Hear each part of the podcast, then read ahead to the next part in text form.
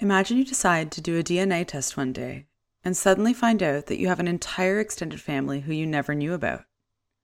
Besides your DNA, you realize there are striking similarities between all of you, like similar eye shape and hair color.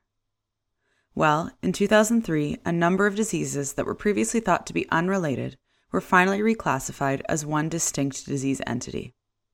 This systemic disease is called immunoglobulin G4 or IgG4 related disease. IgG4 related disease comprises conditions such as IgG4 type 1 autoimmune pancreatitis, sclerosing cholangitis, and even Riedel's thyroiditis. Today, our patient has IgG4 disease, and you are the doctor.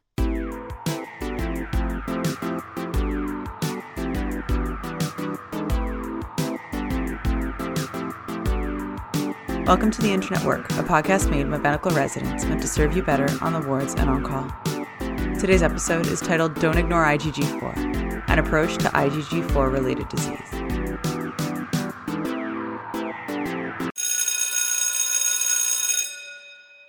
Time for our minute physiology.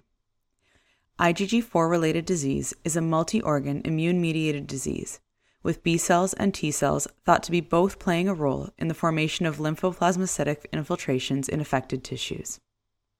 Although the pathogenesis of IgG4 related disease is still under investigation, it is proposed that CD4 positive cytotoxic T cells play a main role and are supported by antigen presenting B cells, particularly plasmablasts. Cytotoxic T cells produce inflammatory mediators that are believed to contribute to the characteristic fibrosis seen in IgG4 related disease.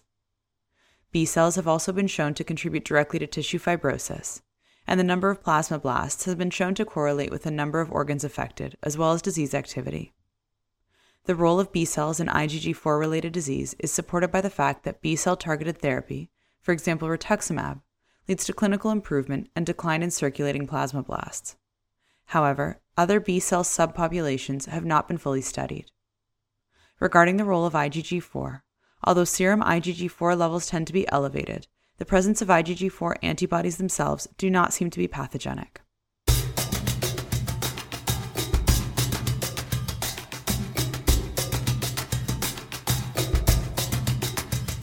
All right, so now that we've talked about the basic physiology, let's talk about the approach. IgG4 related disease is characterized by infiltration of affected organs or tissues by IgG4 positive plasma cells. Tissues that are typically affected include the pancreas, salivary glands, bile ducts, orbits, kidney, lung, aorta, retroperitoneum, pachymeninges, and thyroid gland. Since IgG4 related disease can involve nearly any tissue in the body and may present similarly to infection, malignancy, or other autoimmune conditions, a thorough review of a patient's history, physical exam, and investigations is key to diagnosis. As with any patient encounter, the first step would be to ensure the patient is stable by checking their vitals airway, breathing, circulation, and GCS. Since patients with IgG4 related disease often present with subacute to chronic symptoms, an unstable or acutely decompensated patient should lower your index of suspicion for the disease. On history, patients generally present with a mass or enlargement of an affected organ. Look for slowly evolving symptoms over months to years as the typical presentation is chronic but may present subacutely. Patients may have weight loss related to exocrine pancreas insufficiency, lymphadenopathy, and fatigue. Fever greater than 38 degrees Celsius is very rare and essentially rules out IgG4 related disease. More specific symptoms are related to the various clinical manifestations of IgG4 related disease, the most common being type 1 IgG4 related autoimmune pancreatitis, AIP, sclerosing cholangitis, orbital pseudotumors, salivary gland disease, and retroperitoneal fibrosis. For example, in type 1 AIP and sclerosing cholangitis, patients can present with painless jaundice, sicca symptoms like dry eyes and dry mouth are common, as are allergy symptoms, including allergic rhinitis seen in up to 40% of patients. Back or flank pain can be present in those with IgG4 related retroperitoneal fibrosis and aortitis. Of note, arthralgias and arthritis are not common. On physical exam, patients typically appear well, though their weight should be documented to assess for weight loss. On head and neck exam, look at the eyes for swelling, proptosis, and scleral. Palpate the head and neck for any salivary gland swelling, lymphadenopathy, and thyroid gland enlargement.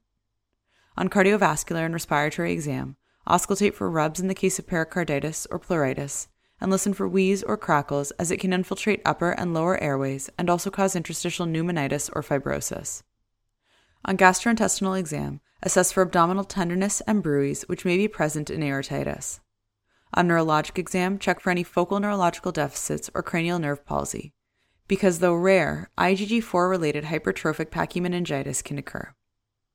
Differential diagnoses can be divided into autoimmune conditions such as Sjogren's disease, vasculitis, sarcoidosis, malignancy such as adenocarcinoma and squamous cell carcinoma, lymphoma, and lymphoproliferative disease, and other conditions like primary sclerosing cholangitis, inflammatory bowel disease, and Castleman's disease.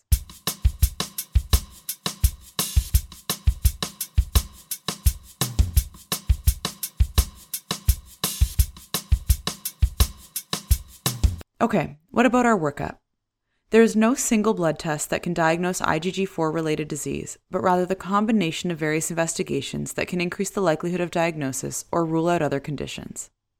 Since IgG4 related disease can essentially involve any organ, a full workup should be performed, including a CBC and differential to look for eosinophilia, creatinine and urea for renal failure, urinalysis for proteinuria in the case of membranous nephropathy, and white blood cells and casts for tubulointerstitial nephritis. Amylase, lipase, bilirubin, and alkaline phosphatase for pancreatic or biliary involvement, and CRP or ESR, which can be elevated. Then, as the name implies, serum IgG4 levels should also be measured, which are typically high, though many patients can actually have normal levels. Other helpful laboratory tests include elevations in other IgG subclasses, such as IgG1 and IgE, peripheral blood flow cytometry for plasmablasts, and hypocomplementemia with low C3 and C4. Depending on the organs involved, serology for connective tissue disease or vasculitis should be performed. In terms of imaging, a chest x ray can be ordered to look for pulmonary involvement, including findings of hilar adenopathy, opacities, nodules, and fibrosis. Classic radiologic findings on CT abdomen include sausage shaped pancreas, retroperitoneal fibrosis, and periaortitis involving the infrarenal aorta. PET scans can also be performed to assess the extent of disease. Diagnosis should be confirmed when possible with biopsy of an affected organ, with the classic histopathology findings being dense lymphocytic infiltrate of mainly IgG4 positive plasma cells and storiform fibrosis. Many patients may also have obliterative phlebitis and tissue eosinophilia.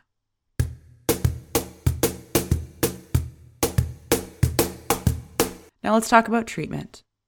The overall treatment goals in IgG4 related disease are to 1. induce disease remission, 2. prevent relapse, and 3. preserve organ function. When considering treatment, it is important to first decide who needs to be treated by performing a pre treatment evaluation. Therapy is recommended for all patients with symptomatic active disease or asymptomatic progressive disease as demonstrated on laboratory or radiologic investigations. In patients with highly fibrotic, burnt out disease, pharmacologic therapies may not lead to response, and the risk or benefit of treatment can be discussed with the patient. Initial therapy for remission induction is oral prednisone monotherapy, typically at 0.5 to 1 mg per kilogram per day for 2 to 4 weeks, followed by a gradual taper down to discontinuation by 5 mg every 1 to 2 weeks, depending on clinical response. Responders will typically show improvement in symptoms and organ function, decreases in mass or organ size, and decreases in serum IgG4 concentrations. In patients with active progressing disease who do not respond to initial glucocorticoid therapy, the diagnosis of IgG4 related disease should be questioned. Patients are usually maintained on low dose prednisone to prevent relapses, but the optimal duration is unknown. If there is incomplete response to glucocorticoid or inability to taper the glucocorticoids, Combination therapy with conventional steroid sparing agents such as azathioprine, mycophenolate mofetil, and methotrexate should be considered, though the data on the use of these therapies in IgG4 related disease is limited. In some cases, it may be appropriate to start combination therapy initially. For relapsing severe disease or failure of conventional steroid sparing agents, B cell targeted therapy with rituximab, which is an anti CD20 monoclonal antibody, can be considered. The usual dose is 1 gram intravenously every 15 days for a total of two doses. Patients usually respond very well to rituximab, as B cell depletion leads to rapid targeted decrease in serum IgG4 concentrations. Some patients may require surgical intervention, such as stenting in those with ureteral obstruction, obstructive jaundice, and aortic aneurysms. In terms of prognosis, IgG4 related disease is generally a slowly progressive disease. If left untreated, however, the disease can lead to extensive organ fibrosis. Although most patients respond well to initial glucocorticoid therapy, relapses are common when therapy is discontinued.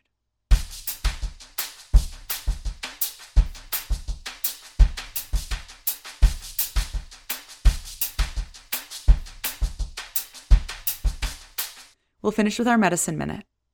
Did you know classification criteria for IgG4 disease was recently developed in 2019 by the American College of Rheumatology and the European League Against Rheumatism? This set of classification criteria is unique in that it focuses on a combination of clinical, serologic, radiologic, and pathologic findings to classify IgG4 related disease. Thus, a confirmative biopsy or elevations in serum IgG4 levels are not necessarily required to classify a patient as having the disease but rather the combination of multiple factors, including ruling out other conditions that can mimic IgG4 disease, are required. It is important to note that classification criteria are for research purposes only, although they can provide some guidance in the clinical setting.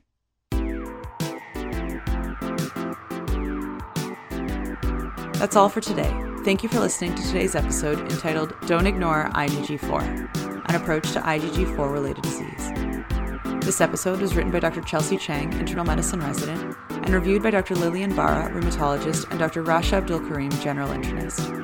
The Internet Work series is created by Allison Lai and developed by Zara Morali and Leah Karianopoulos. This episode was recorded and produced by Leah Karianopoulos. Theme music by Lakshmi Santhamohan. If you like this episode, please like and subscribe wherever you get your podcasts. Don't forget to check out www.theinternetwork.com for associated resources and infographics. Thank you for listening, and we hope to see you again soon.